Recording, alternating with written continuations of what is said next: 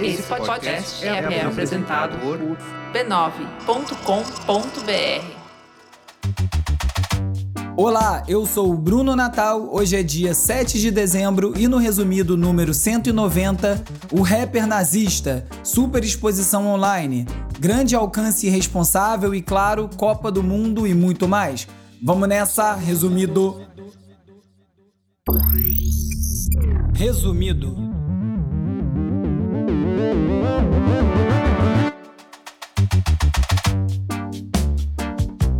Olá, resumista! Esse é o Resumido, um podcast sobre cultura digital e o impacto da tecnologia em todos os aspectos das nossas vidas. O Resumido é parte da rede B9 e tem o apoio do Instituto Vero. Final de ano está chegando, a temporada 2022 do Resumido está próxima do fim e começam os planejamentos para 2023.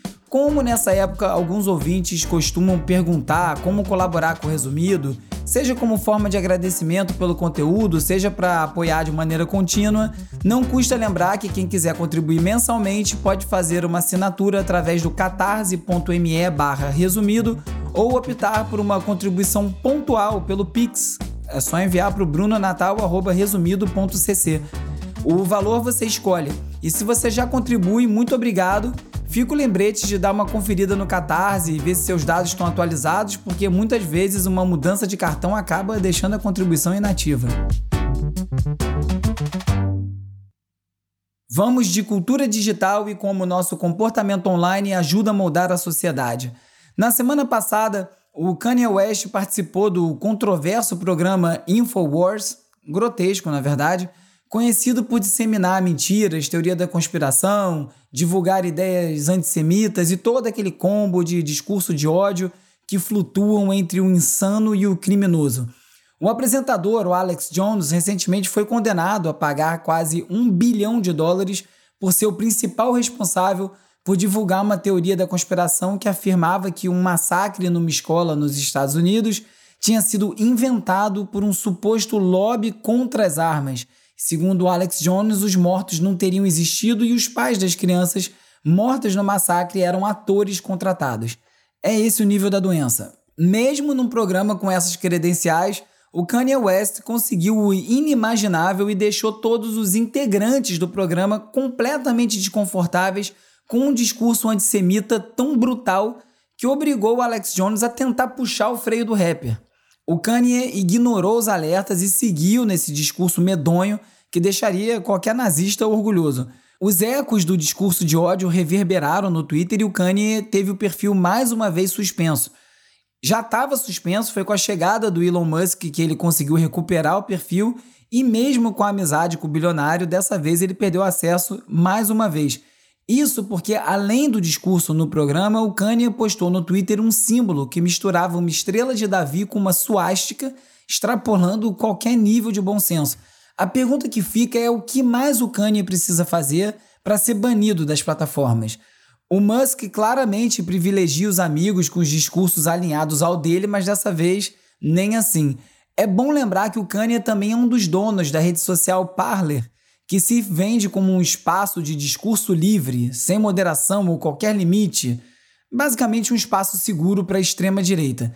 Talvez essa guinada radical dele no Twitter seja uma forma de agradar essa base de usuários ou até de divulgar a plataforma, já que aí, ó, eu mesmo tive que citar o nome aqui, porque a informação nesse contexto é relevante. Talvez ele só tenha enlouquecido de vez mesmo. De qualquer forma, a gente não ganha nada propagando esse tipo de discurso, nem no Twitter que cada vez mais caminha em direção ao abismo. Quanto mais gente fala dessas pessoas e desses casos, mesmo de maneira crítica, como é o caso aqui, mais esses assuntos ganham visibilidade. É a famosa faca de dois legumes. Talvez se a gente tivesse ignorado o discurso político do Kanye lá no início e tivéssemos dado papo só pros beats nota 8 dele, nem me vem com papo de ah, mas ele é um gênio das batidas, porque ele não é não. Sem eu pensar muito aqui, tem uns 20 na frente dele. E tivesse dado mais papo pros tênis horrorosos além dos beats, ele não tivesse ganho talvez essa relevância nos temas políticos. Só que, como a gente já sabe, essa estratégia de chocar funciona muito bem na internet, principalmente na internet plataformizada, governada por algoritmos que privilegiam suposto engajamento sem nenhuma contextualização e contabiliza só os cliques, não importa no que, como medida de sucesso. Seduzido por essas dinâmicas, esses dias um alto executivo da Apple foi demitido depois de dar uma declaração pra lá de infeliz para um canal de TikTok que fala sobre a vida dos milionários. Ou também dá para lembrar dos jogadores da seleção que semana passada foram duramente criticados por ter ido a um restaurante que serve bifes temperados a ouro, de verdade, e que são vendidos por 9 mil reais. Eu duvido que seja melhor que o bife com pimenta do reino no fogão a lenha da minha avó, mas o que importa é fazer um post para tirar a mondinha, né? Isso aí não rola lá. Quer dizer, para mim rolaria, porque eu sou mais o bife da minha avó. E então a gente pode falar da sensação Choquei, um perfil que começou em 2014, mas que em 2022 mudou de estratégia e, além dos posts sobre celebridades, partiu para um caça-clique sensacionalista e explodiu. Hoje, o Choquei tem quase 19 milhões de seguidores no Instagram e quase 3 milhões no Twitter, mais 1 milhão de seguidores no TikTok, onde eles misturam posts com especulações sobre a vida privada dos supostos famosos com notícias de política. A virada da dimensão do alcance dos perfis do Choquei se deu no início desse ano, 2022, quando eles começaram a postar sobre a invasão da Ucrânia antes de muitos veículos de notícia no Brasil. E muito porque eles não têm um rigor jornalístico, eles podem sair postando e repostando e reciclando informação que fosse, principalmente as que gerassem mais clique, sem nenhum compromisso. Deu muito certo e o Choquei, que já tinha flertado com temas fora da cultura de celebridades em 2018, ao comentar sobre a eleição do Bolsonaro, acelerou nessa direção, comentando diariamente sobre temas globais e desembocando numa campanha pró-Lula nas eleições de 2022, tudo misturado com as últimas notícias sobre quem beijou quem, quem chutou quem, não sei mais o que, que acontece nesse mundo de supostas celebridades. É muito legal, o trabalho bem feito de construção de uma rede. Então qual é o problema? O problema é justamente o tamanho da rede, quando ela é utilizada sem critérios que um canal desse tamanho deveria ter. É uma profecia autorrealizada. Quanto mais os posts curtos, superficiais, descontextualizados e sensacionalistas geram cliques, mais gente procura o canal para supostamente se informar. Isso traz uma responsabilidade enorme que deveria ser levada a sério. Tanto o discurso nazista do Kanye, quanto o massacre na escola no interior do Espírito Santo por outro psicopata nazista, foram amplamente divulgados nos canais do Choquei, sem filtros, com o único intuito de gerar mais e mais cliques, sem nenhuma responsabilidade com o impacto de amplificar essas mensagens, sem nenhum cuidado de contextualizar. Esse tipo de conteúdo pode acabar radicalizando mais gente, vai dando ideia. Até hoje eu não entendo como esses massacres estão sendo cobertos da maneira que estão, e falo agora da imprensa mesmo, nos Estados Unidos e também aqui no Brasil. Existe uma regra de etiqueta e responsabilidade social na imprensa de não se noticiar suicídios porque pode influenciar pessoas em situações de risco. Outra regra editorial vigente aqui no Rio é não mencionar os nomes das facções criminosas para não solidificar, não aumentar o poder dessas marcas e a sua presença no imaginário. O que nos leva a concluir que o entendimento do poder de influenciar comportamentos através de escolhas editoriais é logicamente conhecido há muito tempo. Isso pode ser visto como tirar o sofá da sala, mas para mim não é não. E as notícias sobre esses massacres deveriam ter o mesmo tipo de cuidado. Voltando ao Choquei, que estão de parabéns, mas eu acho que está na hora deles assumirem o tamanho que eles têm e buscarem formas de evitar que esse seu alcance se torne destrutivo. Eu não conheço nenhum dos criadores do Choquei e essas questões não são exclusivamente relacionadas ao Choquei, longe disso, infelizmente. Eu estou falando deles porque eles são o caso da vez. O choquei já virou até uma gíria, um prefixo para notícias impactantes. Tem especialista de tudo em todas as áreas do mundo e é ótimo que seja assim. Felizmente, ainda não existem ferramentas para qualquer um realizar, sei lá, cirurgias de coração em casa, porque se existisse, a gente ia ver muito esse tipo de procedimento acontecer. No caso da comunicação de massa, as redes sociais romperam completamente o ecossistema e hoje Literalmente qualquer um, mesmo sem nenhum preparo, pode se transformar num comunicador com milhões, dezenas de milhões de seguidores. Não é questão de corporativismo, mas nem todo influenciador é o Casemiro, que sabe como usar esse alcance. Isso aí é um problemão. Menos mal que, segundo a The Atlantic, talvez a gente esteja vendo o fim do reinado das redes sociais estabelecidas. Assim como o Twitter e o Instagram têm apresentado dificuldades de manter a sua base de usuários, isso aí se deve ao desinteresse da geração Z na plataforma, algo bem parecido com o que a gente já viu acontecer com o Facebook, quando surgiram outras plataformas mais interessantes para os jovens e ele foi sendo abandonado. O Instagram hoje tenta seguir o TikTok e acaba desagradando tanto os seus próprios usuários quanto desinteressando os usuários do TikTok, que afinal já tem essas funcionalidades todas por lá. O lado ruim dessa mudança é que ela tende a ser para pior quando a gente muda de uma dinâmica de divulgar conteúdo para um círculo de conhecidos e pessoas próximas para redes sociais performáticas, onde a intenção é levar o conteúdo para totais desconhecidos. É essa a lógica do TikTok. Aliás, é também a lógica do rádio e da televisão, preocupado sempre mais com o volume da entrega e não exatamente para quem. Tempos curiosos esse que a gente vive. Falando de Copa do Mundo, é sempre o grande palco da FIFA para testar regras e novas tecnologias que depois vão ser adotadas por campeonatos no mundo todo. No Catar não foi diferente, e a tecnologia que mais chama atenção é a de detecção de impedimento, que consegue fazer um mapeamento em 3D e chegar a impedimentos por milímetros. É uma chatice sem fim, eu posso fazer um episódio inteiro sobre os problemas conceituais da regra do impedimento em tempos de VAR, mas eu vou poupar vocês disso. Mas foi outra tecnologia com uma precisão imensa também que comprovou que o Cristiano Ronaldo só tinha encostado o fio do cabelo na bola e não validou um gol em seu nome. Ainda assim, com tanta tecnologia, no jogo entre Japão e Alemanha, um gol japonês foi motivo de discussão justamente porque não tinha uma tecnologia aplicada para detectar se a bola saiu ou não antes do cruzamento. Tem uma imagem que mostra claramente que não saiu a bola por completo, mas olha que beleza.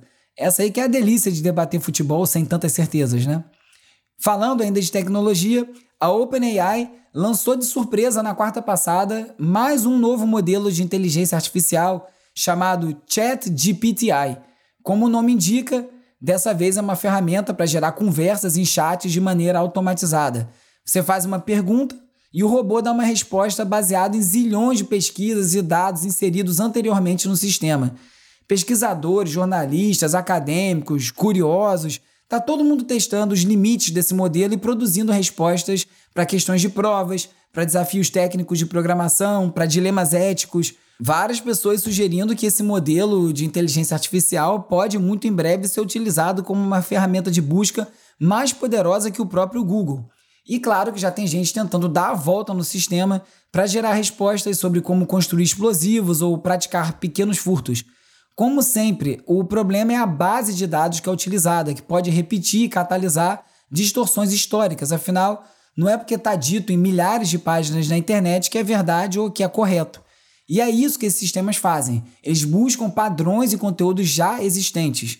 Um dos usuários, inclusive, misturou o chat GPTI com o DALL-E, aquela de imagens, e gerou imagens sintéticas criadas a partir de prompts gerados por outros robôs.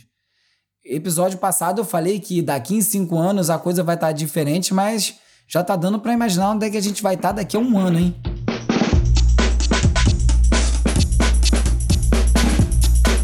E agora é hora de falar sobre como as Big Tech moldam o nosso comportamento.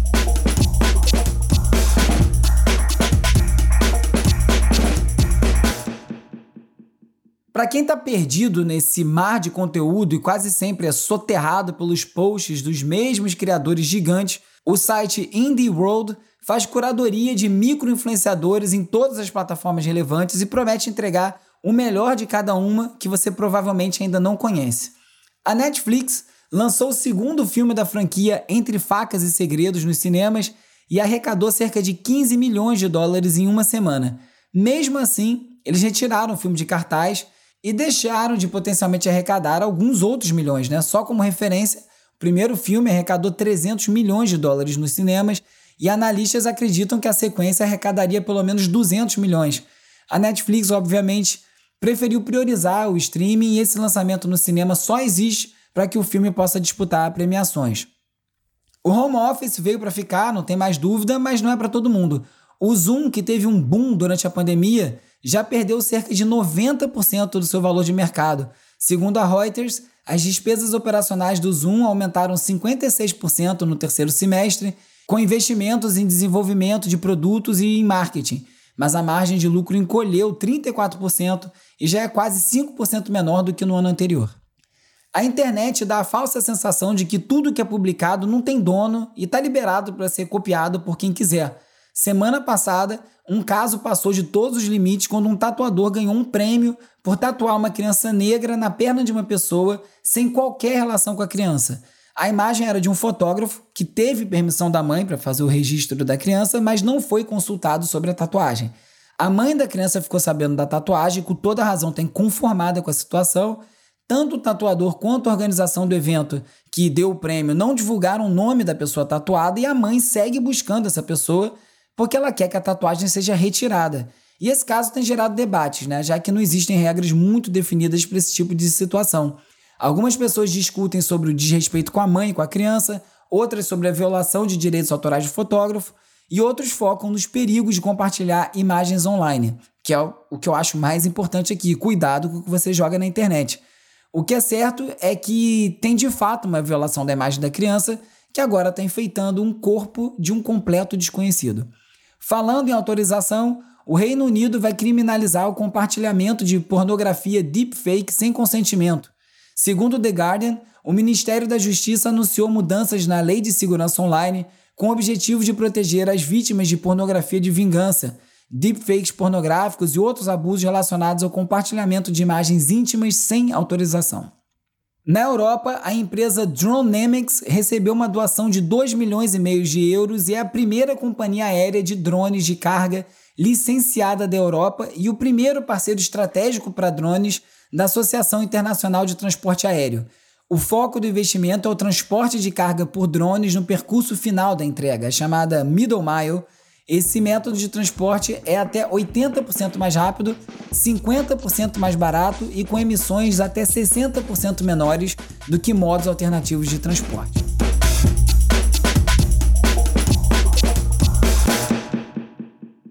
Essa semana, os links que não couberam no roteiro e foram parar na seção leitura extra no resumido.cc. No Twitter, a Piauí mapeou a rede de mais de 3 milhões de seguidores de Carlos Bolsonaro e descreveu a estrutura e atuação da milícia da desinformação do presidente. No YouTube, um vídeo com uma coletânea de exemplos de robôs já em utilização. Na Dazed, como o Too Many DJs fez a sua obra-prima de mashup As Heard on Soul X Part 2. Se você quiser falar comigo, me procura no Twitter, arroba urbe, arroba urbe, ou no Instagram no TikTok, na arroba resumido.podcast. Você também pode entrar na comunidade no Discord, tem link para isso tudo lá no site, resumido.cc. Se quiser, me manda um oi pelo WhatsApp ou pelo Telegram para 21 96969 5848 e aí você entra para a lista de transmissão, recebe alertas de novos episódios, conteúdo extra, volta e meia uma piada e dá até para trocar uma ideia. Hora de relaxar com as dicas de ver, ler e ouvir.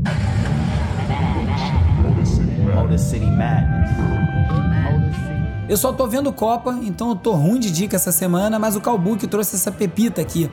A relação entre carro e música é bastante rodada e o novo álbum do produtor e DJ Wajid é mais um a seguir essa onda. Não se trata de um rolê aleatório. Memoirs of High Tech Jazz tem um contexto, tem uma historinha. O disco foi pensado e cronometrado para ter a duração de uma volta completa por Detroit, cidade natal do Wajid, que é colaborador do Slam Village, parceiro do Call Craig e fundador de uma escola de música para ajudar novos talentos locais. A ideia dele é celebrar a resistência da enorme comunidade afro-americana na cidade, que já foi rota de fuga de escravos rumo ao Canadá, é sede da Motown e principal polo automobilístico dos Estados Unidos até que tudo ruísse com a decadência e o esvaziamento dos anos 2000. O Agid usa o conhecimento e a vivência da cidade, que até hoje é chamada de Motor City, em 12 faixas que justificam o título e fazem a conexão entre o techno e o jazz. Techno, aliás, para lembrar, também surgiu em Detroit. Então, bora passear com o Agid. Para quem não tem carro como eu, serve ouvir na bike, no metrô, no ônibus ou a pé mesmo. O lance é estar tá em movimento.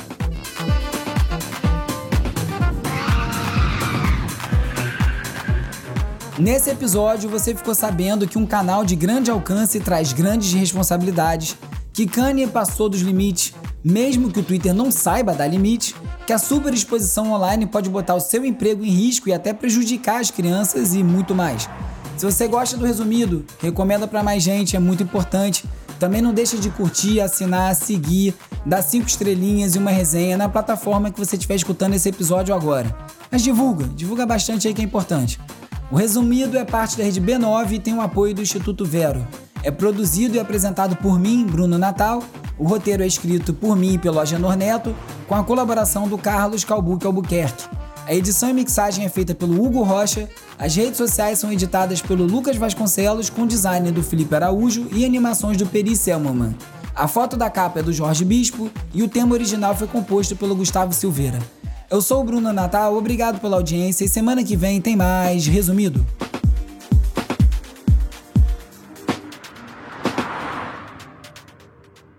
Esse podcast é apoiado pelo Instituto Vero. Resumido. resumido.